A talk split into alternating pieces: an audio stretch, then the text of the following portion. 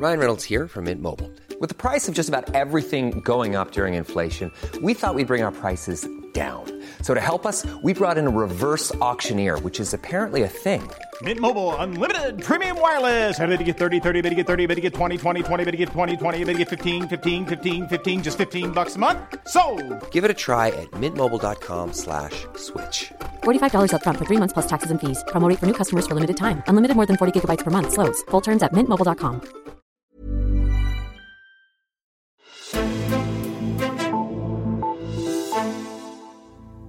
Mette Frederiksen er hovedpersonen i en ny bog, der handler om hendes udvikling fra venstrefløjsikon til en allieret med Dansk Folkeparti. Her fortryder hun ting på stribe fra sin fortid i dansk politik og holder fast i nogle andre, og så viser der sig en politiker, der er på vagt over for sine omgivelser. Hvad kan man bruge den bog til op til det kommende valg? Det ser Altinget Azure nærmere på i dagens udsendelse. Mit navn er Henrik Axel Bugter.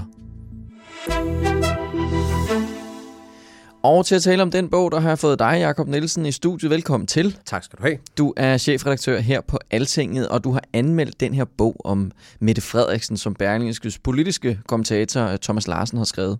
Øh, Og når jeg sådan lige umiddelbart hørte, at det var en berlingske mand, der har, der har skrevet den her bog, så, så forestiller jeg mig, at der måske var gået hæftigt til Mette Frederiksen, men det kan jeg så forstå, at, der, at du ikke mener, han gør.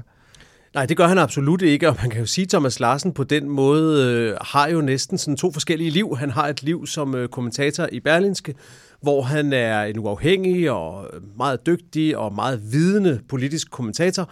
Og så har han et liv som bogforfatter, hvor han mere optræder næsten som advokat for de, øh, for de politikere, som han laver bøger om. Sådan har det i hvert fald været hans seneste bøger, hvor de bliver meget lojale over for hovedpersonen og er lavet i en eller anden form for samarbejde med hovedpersonen. Mm-hmm. Det står ikke helt klart, hvor meget samarbejde der har været om denne her bog, men det er i hvert fald mere den, den øh, det er forfatteren Thomas Larsen, der træder ind her. Okay. Det er ikke øh, analytikeren eller kommentatoren Thomas Larsen. Okay.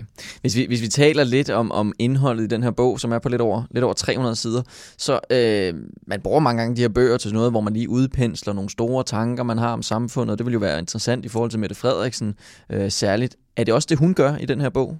Ja, det gør hun også, synes jeg. Øh, bogen øh, har ligesom to afdelinger, kan man sige. En del, hvor Mette Frederiksen meget kigger tilbage, både på sin barndom og opvækst og sådan noget, men også på sit politiske liv indtil nu, på det, hun har oplevet på Socialdemokratiets historie indtil nu. Mm. Og så en anden del, hvor hun ligesom mere skematisk gennemgår politikområder. Hvad er det egentlig, hun mener om dem, og hvad er det, hun godt kunne tænke sig at, at, at gøre ved det. Så jeg synes, at, øh, at man sådan set på den måde får, øh, får begge dele. Både, bog, bogen kigger både, både tilbage og frem. Mm-hmm. Jeg ved også, at hun fortryder en hel masse. Ja, og, og, og det er så det i den første del af bogen, hvor hun kigger meget tilbage, hvor det bliver meget bemærkelsesværdigt, hvor mange ting Mette Frederiksen egentlig fortryder. Og jeg vil mm-hmm. godt skynde mig at sige, jeg synes ikke nødvendigvis, det er en dårlig ting, at politikere fortryder ting, eller at de skifter holdning. Tænk, hvis vi havde politikere, som aldrig nogensinde tog bestik af virkeligheden og sagde, gud, der bliver jeg klogere, eller mm. tingene har ændret sig, så jeg har også skiftet holdning. Det synes jeg egentlig er en god ting, men det er meget bemærkelsesværdigt med Mette Frederiksen, fordi at hun jo blev kendt som en meget, meget markant øh, og meget højrøstet figur på den socialdemokratiske venstrefløj, på venstrefløjen i det hele taget, kan man vel sige, mm-hmm. øh, med, nogle, med nogle meget markante forslag øh, om øh, for eksempel øremærket barsel til mænd, var hun en af de første, der rigtig sparkede ind i debatten. Så noget som med forbud mod prostitution var, var hun en, der bragte op i debatten og virkelig sat på dagsordenen. Mm. Og, og hun var selvfølgelig også en, en meget, meget stor kritiker af, af Dansk Folkeparti og, og deres udlændingepolitik i mange år. Og nu har hun bevæget sig hen et sted, hvor hun er blevet meget pragmatisk på mange måder, øh, formand for Socialdemokratiet, og, og, og det er jo en meget naturlig udvikling, når man bliver, bliver formand for så stort og bredt et parti. Men og også selvfølgelig en, der har lavet et øh, oparbejdet, et meget tæt samarbejde med netop Dansk Folkeparti. Ja, ja. Og det er lige præcis en af de ting, man lidt savner ved bogen, det er, at der er lidt mere refleksion over, hvad hun selv tænker om den bevægelse. En ting er, at hun har lavet bevægelsen, og meget overbevisende forklarer, synes jeg, at det er noget, hun mener. Det virker ikke som en taktisk bevægelse, hun har lavet, bare strategiske grunde. Jeg tror sådan set på, at hun mener det, mm. men man kunne godt have tænkt sig at høre lidt mere om det, og man kunne godt have tænkt sig at høre, hvad mener hun egentlig så i dag om så noget som øremærket barsel til mænd eller forbud mod prostitution, som bragte hende frem i verden, da hun mm. var, da hun var øh, ung og venstreorienteret. Det hører man ikke så meget om, desværre. Okay. Der, der, der, jeg lagde mærke til, at nogle af de ting, som, som du fremhæver, at hun fortryder, eksempelvis de her øh, kampen mod øh, lærerne i SRSF-regeringen, eller opgøret med lærerne, må nok sige. Der var nogle andre eksempler også fra SRSF. Ja, hun fortryder helt utrolig mange ting. Hun fortryder sit egen holdning til Afrika. Hun er jo, øh, hun er jo øh, uddannet i Afrikastudier, og fortryder, hvordan hun overhovedet ser på Afrika. Og det er jo kontinent, der betyder meget med hele den flygtningekrise, vi har har for tiden. Og Mette Frederiksen forklarer, hvordan hun simpelthen har skiftet fuldstændig syn på det. Fra hun i gamle dage mente, at det var vestens skyld, at de var så fattige, så synes hun nu, at det kort sagt er deres egen skyld. Ja.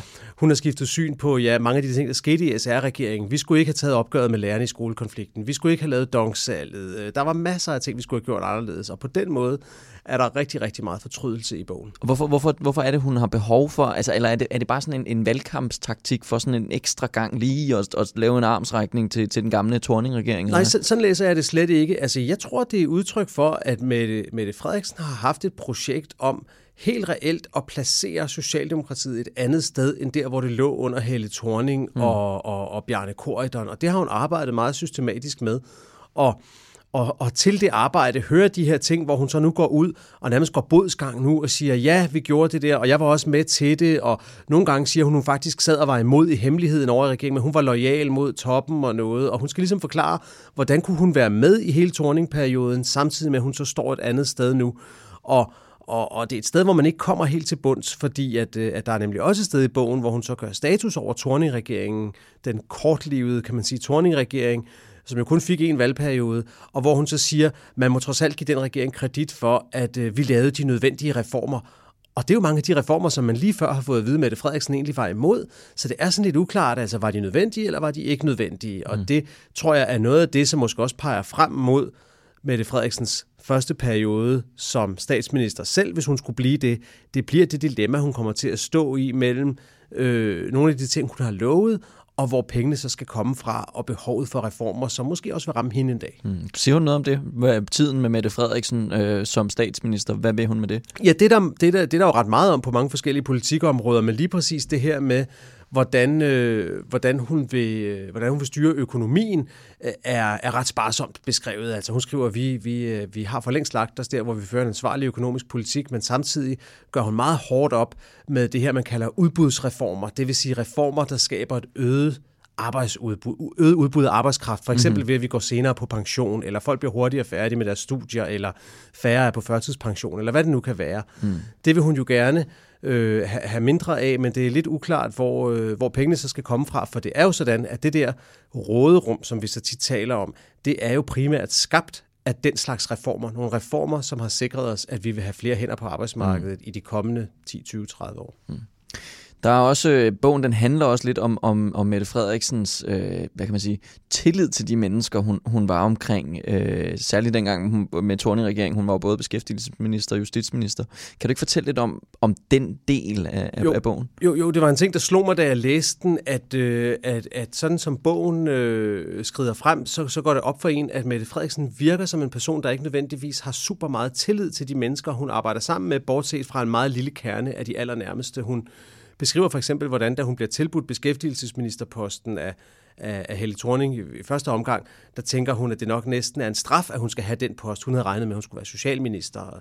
Da mm. Thorning så senere forfremmer hende til justitsminister, betragter Mette Frederiksen det også som noget, der muligvis øh, bliver gjort for at prøve at ødelægge hende med den her svære ministerpost og sådan noget. Så hun er, hun er fuld af mistillid til Helle Thorning, og på samme måde er beskrivelsen af hendes to to oplevelser i de ministerier, hun har styret, Beskæftigelsesministeriet og Justitsministeriet, hvor hun har haft hårde mm. opgør med embedsmændene i de ministerier, og, og, og det må man sige, det er en ting, hun ikke fortryder i bogen. Altså der står hun fuldstændig ved, hun havde ret, de tog fejl. Mm. Altså der var behov for det opgør, embedsmændene havde ikke fanget, hvad det gik ud på, de var for meget fokuseret på den tidligere regerings dagsorden osv.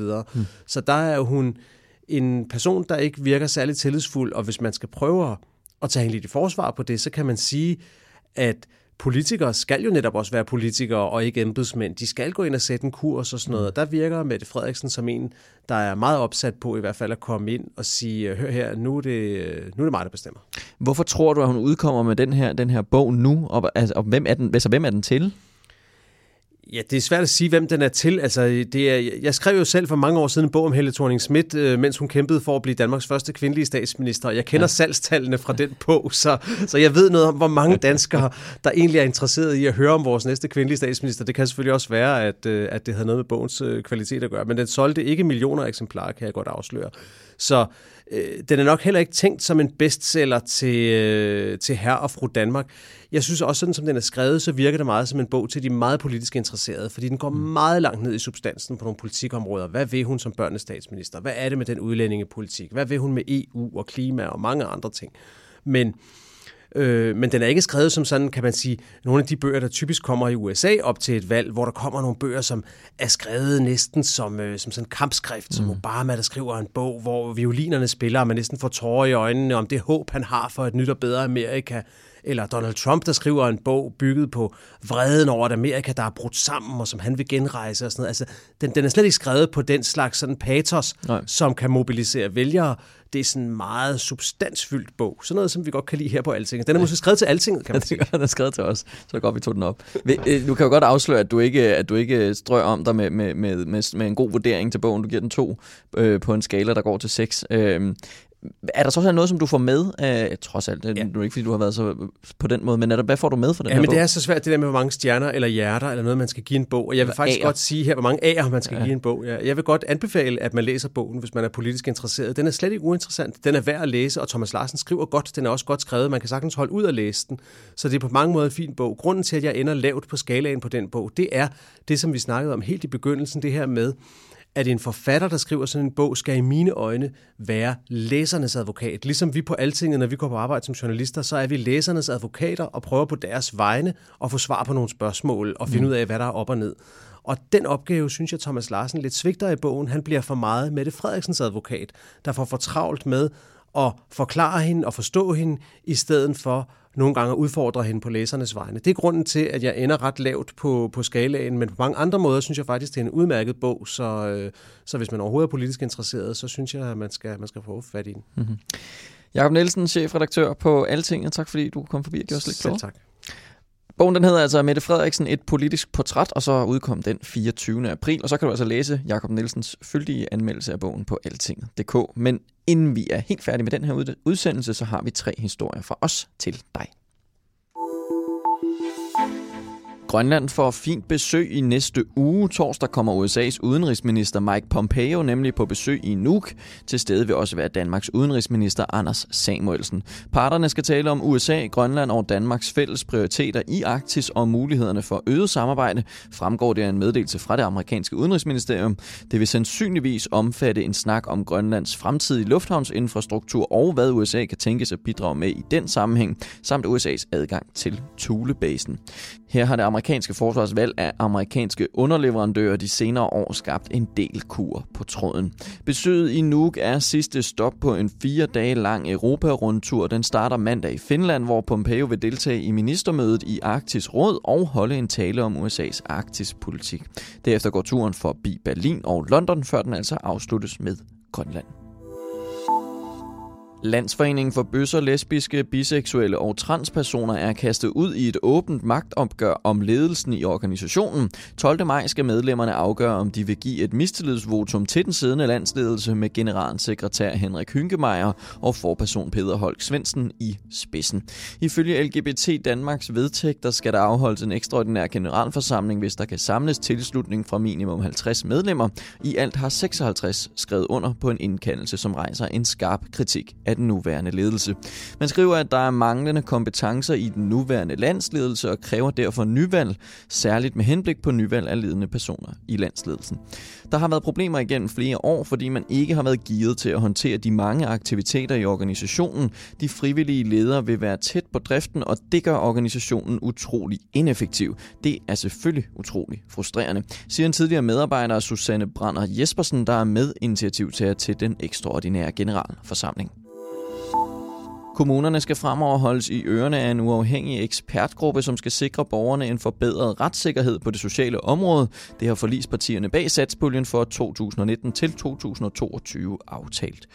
Borgerne skal kunne stole på, at de offentlige overholder reglerne og løser sine opgaver ordentligt. Den nye enhed vil tage fat i nogle af de områder, hvor der kan være behov for at stramme op i den offentlige forvaltning. Det er godt for borgerne og vil også være en hjælp til kommunerne, fordi det vil styrke tilliden mellem borgerne og det offentlige, siger børne- og social socialminister Maj Mercado fra Konservativ om aftalen i en pressemeddelelse. Der blev i satspuljen afsat 12 millioner kroner til at styrke retssikkerheden på socialområdet. Tak fordi du lyttede med til dagens udsendelse. Vi har nu også lanceret vores kandidatdatabase til Europaparlamentsvalget, så hop ind på altinget.dk og find ud af, hvilken politiker du er mest enig med. Mit navn er Henrik Axel Bugter, og vi lyttes ved.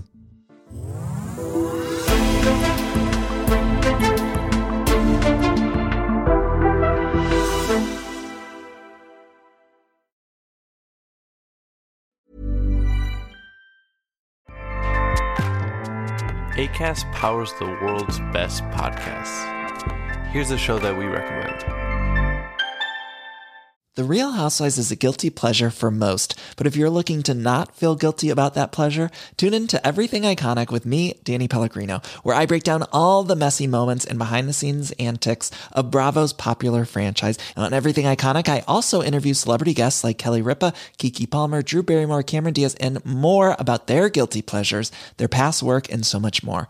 So if you're pop culture obsessed and find yourself watching way too much reality TV like me, tune in to Everything Iconic with Danny Pellegrino wherever you listen to podcasts.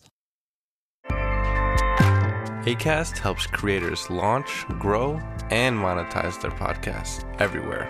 ACAST.com.